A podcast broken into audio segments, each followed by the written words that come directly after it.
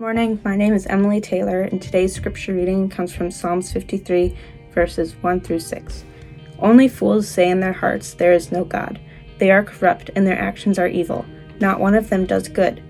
God looks down from heaven on the entire human race. He looks to see if anyone is truly wise, if anyone seeks God. But no, all have turned away, all have become corrupt.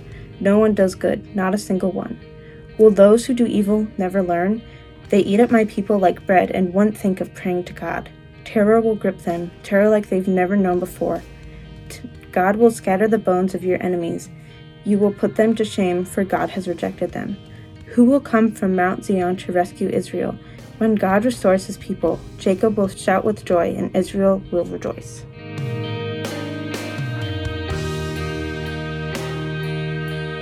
Hey, Grace 242. I know I keep coming back to this documentary, Crime of the Century, but it just continues to pop up in my life. Have you ever had it where you've read a book or learned something new or watched a movie and all of a sudden it continues to pop up in your life? That's the way it's been for me for Crime of the Century. Now, for those of you that missed my last message, Crime of the Century is a documentary that explores the ties between drug cartels, opiates, big pharmaceutical companies, and the government. The documentary chronicles Purdue Pharma's release of the drug OxyContin. When the company released the drug, they falsified and downplayed the addictive nature of the drug.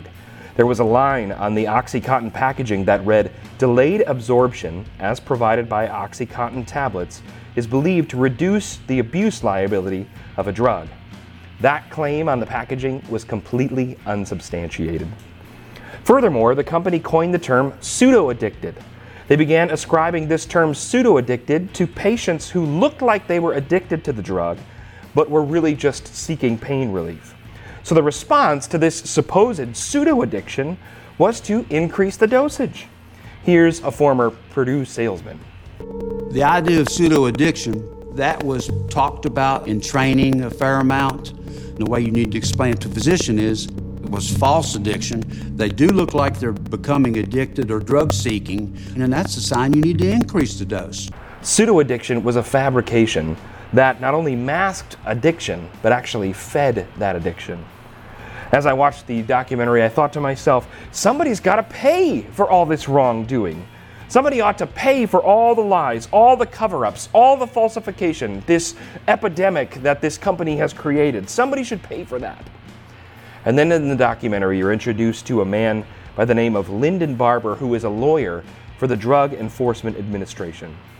Barber was instrumental in going after illegitimate narcotic distribution, including forcing a settlement from Cardinal Health for shady distribution practices. Today, Linden Barber is the Executive Vice President, Quality and Regulatory for Cardinal Health. In 2011, Barber left the DEA and began representing the very companies he fought against. So, just when you think someone is going to bring justice, they become a tool of injustice. Watching Crime of the Century puts me in a spot where I resonate with David writing Psalm 53.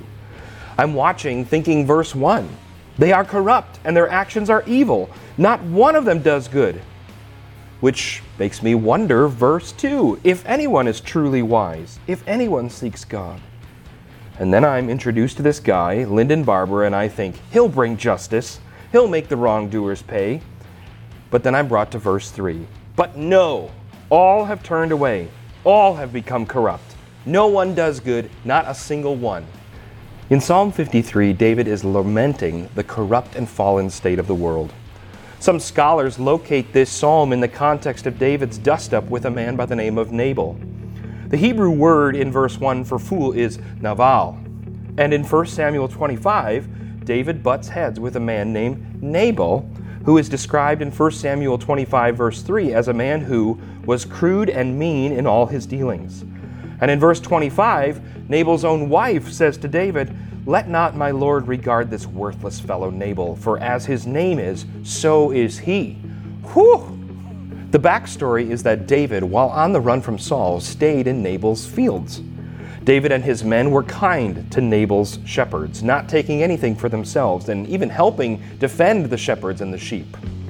A feast day was approaching, so David asked Nabal if he could spare some food for David and his men. Nabal refused David's request and in retaliation, David called down a curse upon Nabal. Psalm 53 finds David grinding his teeth about the Nabal situation. Meanwhile, David is thinking, Only fools say in their hearts, There is no God. They are corrupt and their actions are evil. Not one of them does good. And so David asks God, Will those who do evil never learn? They eat up my people like bread and wouldn't think of praying to God. When David cursed Nabal, Nabal had a stroke on the spot, and then he died 10 days later from paralysis. David's thinking about his curse when he writes, Terror will grip them, terror like they have never known before. God will scatter the bones of your enemies. You will put them to shame, for God has rejected them. David's looking at the world and he's thinking, It's all evil. Look at verses 2 and 3 again. God looks down from heaven on the entire human race. He looks to see if anyone is truly wise, if anyone seeks God. But no, all have turned away, all have become corrupt. No one does good, not a single one. This image of God peering down at the world and asking, Is there anyone righteous? Is there anyone who follows me? reminds me of God looking down at the world shortly before Noah and seeing the corrupt state of the world. Let's look at Genesis 6, verse 5. The Lord observed the extent of human wickedness on the earth, and he saw that everything they thought or imagined was consistently and totally evil. I also think about God evaluating the status of Sodom and Gomorrah. Look at Genesis 18, and we'll read verses 20 to 21. So the Lord told Abraham, I have heard a great outcry from Sodom and Gomorrah, because their sin is so flagrant. I am going down to see if their actions are as wicked as I have heard. If not, I want to know. In Psalm 53, David is resonating with God as they both look at the world and wonder Is there anyone righteous? Is there anyone that follows God? They're both dejected at the sinful and fallen nature of the world that we live in. When I look at my experience over the past year and a half, I resonate with David in Psalm 53. Because never before in my entire lifetime have evil, sinfulness, corruption, the fallenness of this world, they've never been on display like they have this past year and a half. I remember seeing video footage that surfaced of a mask sweatshop workers crammed into unsanitary, uncomfortable positions, churning out masks for hours at a time. And then there's China's ongoing genocide of Uyghur Muslims. People are rounded up by Chinese authorities and thrown into re education camps where they're tortured.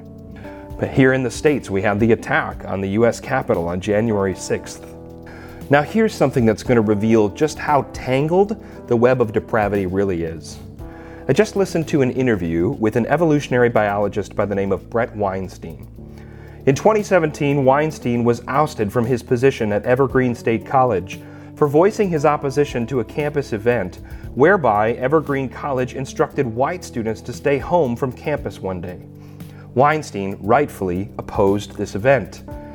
A mob of students formed, disrupted Weinstein's class, and demanded his resignation. And this backstory is just simply another indicator of the messed up nature of the world that we live in. In the interview that I was listening to, Brett Weinstein references another interview he did with Dr. Pierre Kory. Now, Dr. Kory is the Chief Medical Officer of the Frontline COVID 19 Critical Care Alliance. And he also happens to be a pulmonary and critical care specialist at Aurora St. Luke's here in Milwaukee. In the interview, Dr. Weinstein and Dr. Kory discussed the work that Dr. Kory has done developing ivermectin as a treatment for COVID patients to great success. Now, here's where things get really fishy. YouTube removed Weinstein's interview with Dr. Kory, as well as Dr. Kory's testimony before the Senate on the very same topic. This prompts the question why is YouTube removing a discussion between a doctor and a biologist? Why are they removing a testimony before Congress? Here's a doctor that's on the front lines of the fight against COVID and he's being suppressed. Why? Here's Dr. Weinstein's rightful take. Even if he had been a crank, a crank testifying in front of Congress is something the public needs to be able to see. There is no explanation for why YouTube would deem itself in a position to remove such a thing. I say all this because if you're going crazy in this environment, if you're looking at the world and you're like, it's all evil. It's all messed up. It's all nefarious. It's all corrupt. It's all fallen. Then you're right where David is in Psalm 53, verse 1. I think Psalm 53 prompts three responses for us as believers. Response number one if you're looking at the world thinking it's all evil, it's all fallen, it's all broken, it's all sinful, then I think the first response for us as believers is to take responsibility for your role. We need to take responsibility for our role in the fallenness. It's really easy for us to point the finger at others and say, look at those evildoers.